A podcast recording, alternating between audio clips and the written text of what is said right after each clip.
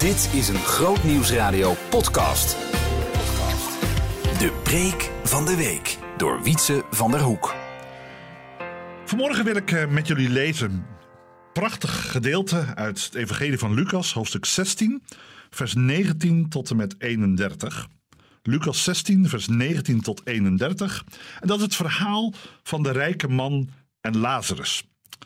Een verhaal wat een gelijkenis is, wat de Heer Jezus vertelt aan de mensen die om hem heen stonden, met name ook aan een groep Fariseërs die in zijn omgeving waren en hem probeerden ook wel onderuit te halen en ook eh, juist ook eh, te beschimpen en te testen. Hij vertelt het volgende verhaal. Nu was er een zeker rijk mens die gekleed ging in purper en zeer fijn linnen en die elke dag vrolijk en overdadig leefde. En er was een zekere bedelaar, van wie de naam Lazarus was, die voor zijn poort neergelegd was en die onder de zweren zat. En hij verlangde ernaar verzadigd te worden met de kruimeltjes die van de tafel van de rijke man vielen. Maar ook de honden kwamen en likten zijn zweren. Het gebeurde nu dat de bedelaar stierf en door de engelen in de schoot van Abraham gedragen werd. En ook de rijke man stierf en werd begraven. En toen hij in de hel zijn ogen opsloeg, waar hij in pijn verkeerde, zag hij Abraham van ver en Lazarus in zijn schoot.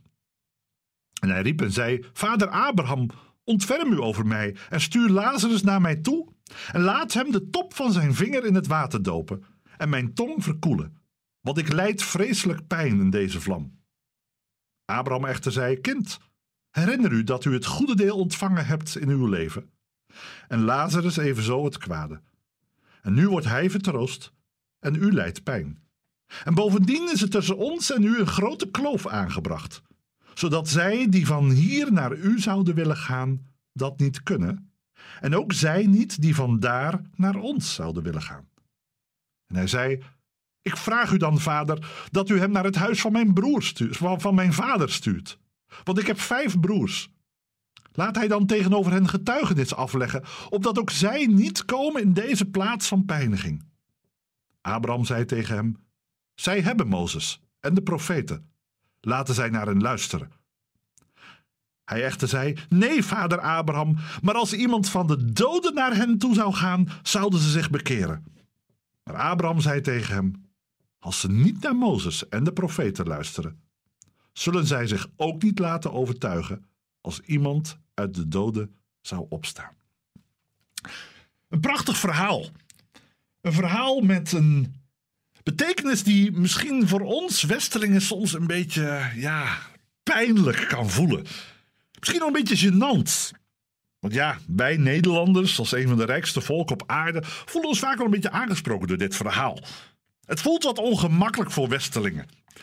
Nou, ik zou eigenlijk al direct met een conclusie willen beginnen. Dit verhaal vertelt Jezus in een bepaalde context. En laten we eerlijk zijn, er staat niet dat het betekent dat als je arm bent, dat je automatisch in de hemel komt. En dat als je rijk bent, dat je dan het protest van Jezus hier ontvangt, alsof hij niet, je niet welkom zou willen heten. De wereld heeft rijke mensen nodig. Zonder rijken zouden we allemaal arm zijn. Maar het gaat hier niet over rijk en arm. Het gaat hier over de keuzes van het leven. En je moet je even voorstellen wat hier nou eigenlijk geschetst wordt. Het begint eigenlijk met die mens, de naam wordt zelfs niet genoemd, een zeker rijk mens, gekleed in purper en zeer fijn linnen, die elke dag vrolijk en overdadig leefde. Ik wil hem als het ware voorstellen als een rijke man op een kasteel. En we kennen misschien die oude kastelen wel die op diverse plekken in ons land staan. Zo'n prachtig landhuis. En er zit zo'n gracht omheen met een ophaalbrug. En binnen dat eilandje waar dat kasteel op staat, is alles mooi. De tuin staat er goed bij. Het ziet er heerlijk uit. De prachtige zalen. En deze rijke man leeft als het ware op dat kasteeltje en heeft om zich heen een grote gracht gegraven. Vers twintig beschrijft iets. Dat er voor die gracht, voor de poort, staat er letterlijk in vers twintig, iemand werd neergelegd. Een zekere bedelaar. Zijn naam wordt wel genoemd. Lazarus. Lazarus. Een man die in het Hebreeuws de naam El-Azar of in het Oude Testament Eliezer betekent. God heeft geholpen. Hij ligt voor de gracht. En het verhaal wordt als het ware opgebouwd met twee verhalen die elkaar gaan kruisen. Een zeker rijk mens. Wie heeft Jezus dan wel op het oog? Nou, ik denk dat als we een stukje terugkijken, dan zien we ook weer tegen wie Jezus het heeft. Bij de betekenis van dit soort verhalen moet je altijd even in de omgeving van het verhaal zelf kijken. Tegen wie spreekt Jezus dat? En we lezen in vers veertien aan wie Jezus dit verhaal bedoelt. Daar staat namelijk, en al deze dingen, dat gaat over de voorstaande, hoorden ook de Fariseërs die geldzuchtig waren. En ze beschimpten hem. Jezus spreekt dit uit tegen geldzuchtige Fariseërs. Die ook dagelijks gekleed gingen in mooie kleding. En elke dag vrolijk en overdadig leefden vanwege de opbrengsten die ze hadden. Die op een eilandje leefden. Met een grote gracht eromheen. En daarbuiten zat alles wat niet deugde. Alles wat niet klopte. Alles wat niet leefde volgens Tora in hun ogen. En dan wordt Lazarus voor hun poort neergelegd. Lazarus, die bedelaar. Die als het ware voor zijn poort wordt neergelegd. En er staat, en hij verlangde ernaar verzadigd te worden met de kruimeltjes. Die van de tafel van de rijke man vielen. Maar zelfs de honden kwamen. Die aten waarschijnlijk de kruimeltjes op. En likten ook zijn zweren. Die kruimeltjes, dat waren vaak in de rijke kringen hompjes brood waarmee ze het vet van hun, van hun handen afhaalden. Daar werd dat voor gebruikt. Dus als wij, zoals wij servetten gebruikten, daar gebruikt men brood voor. Dat vet van de handen afhaalde in zeer rijke kringen, want er was toch genoeg. En men gooide dat op de grond, want de honden ruimden dat op. Dat is waar Lazarus naar verlangde. Het verhaal na drie versen eindigt als het ware met een beschrijving. Dit is Lazarus en dit is de rijke man. En dan zien we in vers tweeëntwintig dat beide mannen sterven. De een op zijn eilandje dus en de andere die daarbuiten staat. En er staat dat de rijke man stierf en hij werd begraven. En hij doet zijn ogen open in het dodenrijk. Ook Lazarus stierf. Over hem wordt zelfs gezegd dat hij niet begraven werd. Maar in ieder geval, de twee werelden gaan door. Het eiland waar de, waar de rijke man op zat, blijkt op een gegeven moment ook na dit leven hiervoor te gaan. En hij zit, hij slaat zijn ogen open in het dodenrijk en zit dus achter een kloof. Interessant is wat hier gebeurt. Sommige mensen willen hierin zien, ja, is dat dan de beschrijving van het eeuwige leven? En, en, maar daar gaat het hier niet om. Het gaat niet om een beschrijving van wat er hiernamaals gebeurt, maar over de voortzetting van een houding van een man. Die man had een eiland om zich heen gegraven en wilde daar zelf leven zonder de nabijheid van anderen. En dat wordt gehonoreerd. We zien in dit verhaal dat ook in het hiernamaals deze man zijn ogen opslaat in een context waar ook een gracht is. Hier wordt het een kloof genoemd in vers zesentwintig door Abraham. Er is een kloof tussen ons en u aangebracht. Het is diezelfde kloof blijkelijk als deze man in zijn eigen leven ook had opgebouwd. Lazarus die voor de poort lag, gaat deze man moest dagelijks, dagelijks over deze bedelaar heen stappen. Maar deed niets. En wat er hier nou gebeurt, is dus niet een beschrijving van hoe het hiernamaals is. Maar de rollen worden omgedraaid. In vers vierentwintig staat dat de man roept, vader Abraham, die ziet hij dus. Een Joodse man, want anders zou hij geen vader Abraham zeggen. Ontfermt u over mij. Is dat niet de uitspraak die Lazarus telkens deed toen hij nog voor de poort bij de man lag? Rijke man, ontfermt u zich over mij. Ik heb niets te eten. Mag ik een kruimeltje hebben? En wat roept deze man? Vader Abraham, ontfermt u over mij en mag ik de top van mijn vinger in het water dopen? Een, niet een kruimeltje, maar een druppeltje staat er. Mag ik dat druppeltje hebben om mijn tong te verkoelen? Voel je dat hier iets gebeurt? Voel je dat hier het tegenovergestelde gebeurt? Daar waar Lazarus vroeg om een kruimeltje om zijn maag te vervullen. En misschien die druppel nodig had om zijn zweren te verkoelen. Hier worden de, lo- de rollen omgedraaid. Want, zegt de man, ik lijd vreselijk pijn in deze vlam. Lazarus leed ook zijn hele leven pijn. En dan komt Abraham in vers vijfentwintig en hij zegt iets. En ik denk dat dit, vers vijfentwintig, de kern is van het hele verhaal. Kind, herinner u dat u het goede deel ontvangen hebt in uw leven. En Lazarus evenzo het kwade. Herinnert u iets? Je hoort als het ware in de gelijkenis gezegd worden... Je weet, in het leven heb jij het goede ontvangen en je hebt er niks mee gedaan. Waarom zou ik in het volgende leven dan wel het goede aan u geven? Nu wordt Lazarus vertroost en u lijdt pijn. En dan komt Abraham aan met die kloof. Er is een kloof aangebracht. We kunnen niets meer terugdraaien. En daarom ook dat vers vijfentwintig. Herinner u het goede deel. En daarin zit de oproep van het verhaal. Herinner He, wij mogen vandaag onze zegeningen tellen en onze vraag stellen, wat doen we ermee? En de vraag die uit dit verhaal naar voren komt is, hoe staat het met de grachten die wij gegraven hebben in ons leven? Waar stappen wij dagelijks overheen? Zijn dat de dingen die voor onze poorten liggen? En natuurlijk, we kunnen niet heel de wereld dragen. Maar denk eens na, veel dichter bij je eigen huis en bij je eigen leven. Welke dingen liggen er voor jouw poort? Welke mensen hebben jouw hulp nodig? Welke mensen lijden in dit leven en jij stapt er dagelijks overheen? Het hoeft niet altijd armen en bedelaars te zijn. Het kunnen ook eenzame mensen zijn bij jou in de gemeente of in je familie. Het kunnen ook mensen zijn die altijd maar het onderspit delven. Bij jou op het werk. De rollen worden omgedraaid. Lazarus had toen helse pijnen.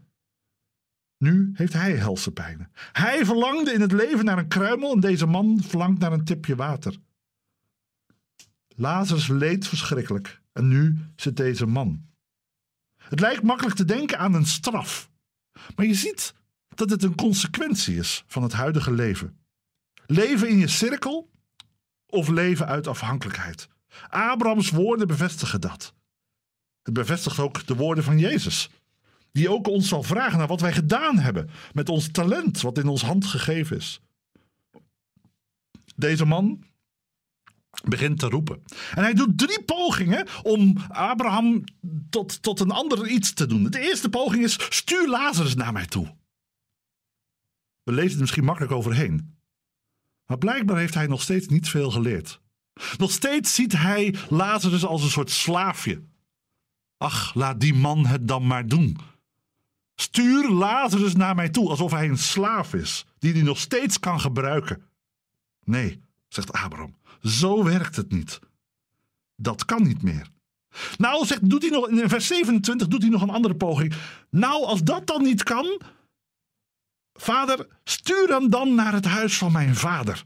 Want ik heb vijf broers en vertel ze dat ik hier zit en wat mij is overkomen. Misschien is het dan nog hulp.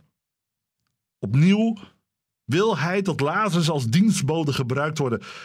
En er klinkt ergens een verwijt naar God alsof hij niet wist dat hij hier had kunnen eindigen. Er klinkt iets door als als ik het geweten had, dan zat ik het hier niet. Ja, ik kan het dan niet meer terugdraaien. Nou, ga dan nog naar mijn broers. De man had het kunnen weten. Want in vers negenentwintig zegt Abraham, zij hebben Mozes en de profeten. Laten ze naar hen luisteren. Kortom, Mozes en de profeten hebben het gezegd. Ze weten waar ze aan toe zijn. En dan de derde poging. Vers dertig. Nee, vader Abraham, daar heb ik nog één optie. Als iemand dan van de doden naar hen toe zou gaan, zouden ze zich bekeren. Kortom, laat iemand uit de dood opstaan. En bijzonder is, Jezus vertelt dit verhaal. Ja, wij kunnen natuurlijk nu wel invullen. Wie is dat? Als Christus opstaat uit de dood, zullen ze zich dan bekeren? We weten het. Als Jezus opstaat uit de dood, hoe de Fariseërs reageren. Ze willen hem alsnog vinden en opruimen. Ze zijn veel te bang. Zelfs als iemand opstaat uit de dood, Christus, dan nog, dan nog niet. En Abraham zegt het ook in vers eenendertig. Als zij niet naar Mozes en de profeten luisteren, zullen zij zich ook niet laten overtuigen als iemand uit de doden zou opstaan. Het brengt ons bij de slotvraag. Wat leren wij van een dergelijk verhaal? Ik denk dat de grote les is al helemaal in het begin. Naar de beschrijving van de man in het leven van vandaag.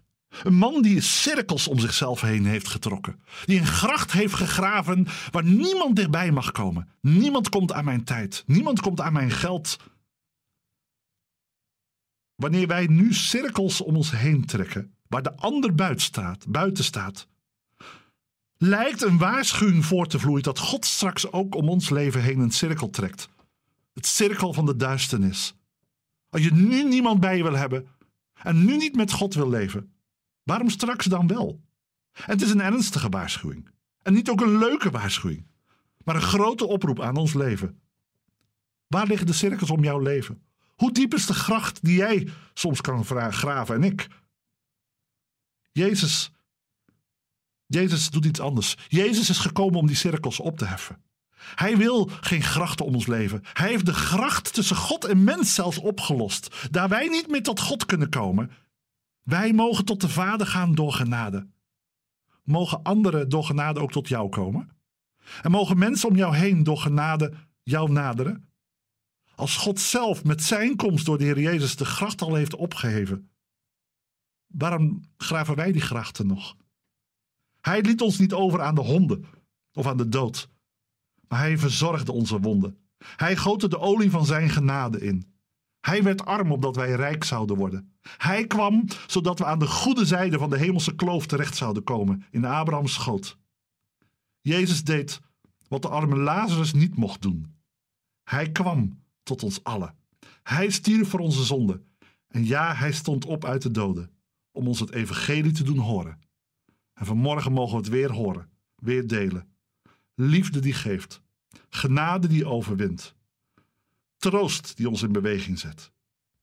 Luister naar dit verhaal, alsof Jezus het vanmorgen tegen jou vertelt. Kijk hoe zijn doorboorde handen zich uitstrekken naar jou. Want wanneer wij onze handen in zijn handen leggen, worden ze minder verkrampt en leren de handen deze handen geven, zorgen en opofferen. Amen. Behoefte aan meer? grootnieuwsradio.nl slash podcast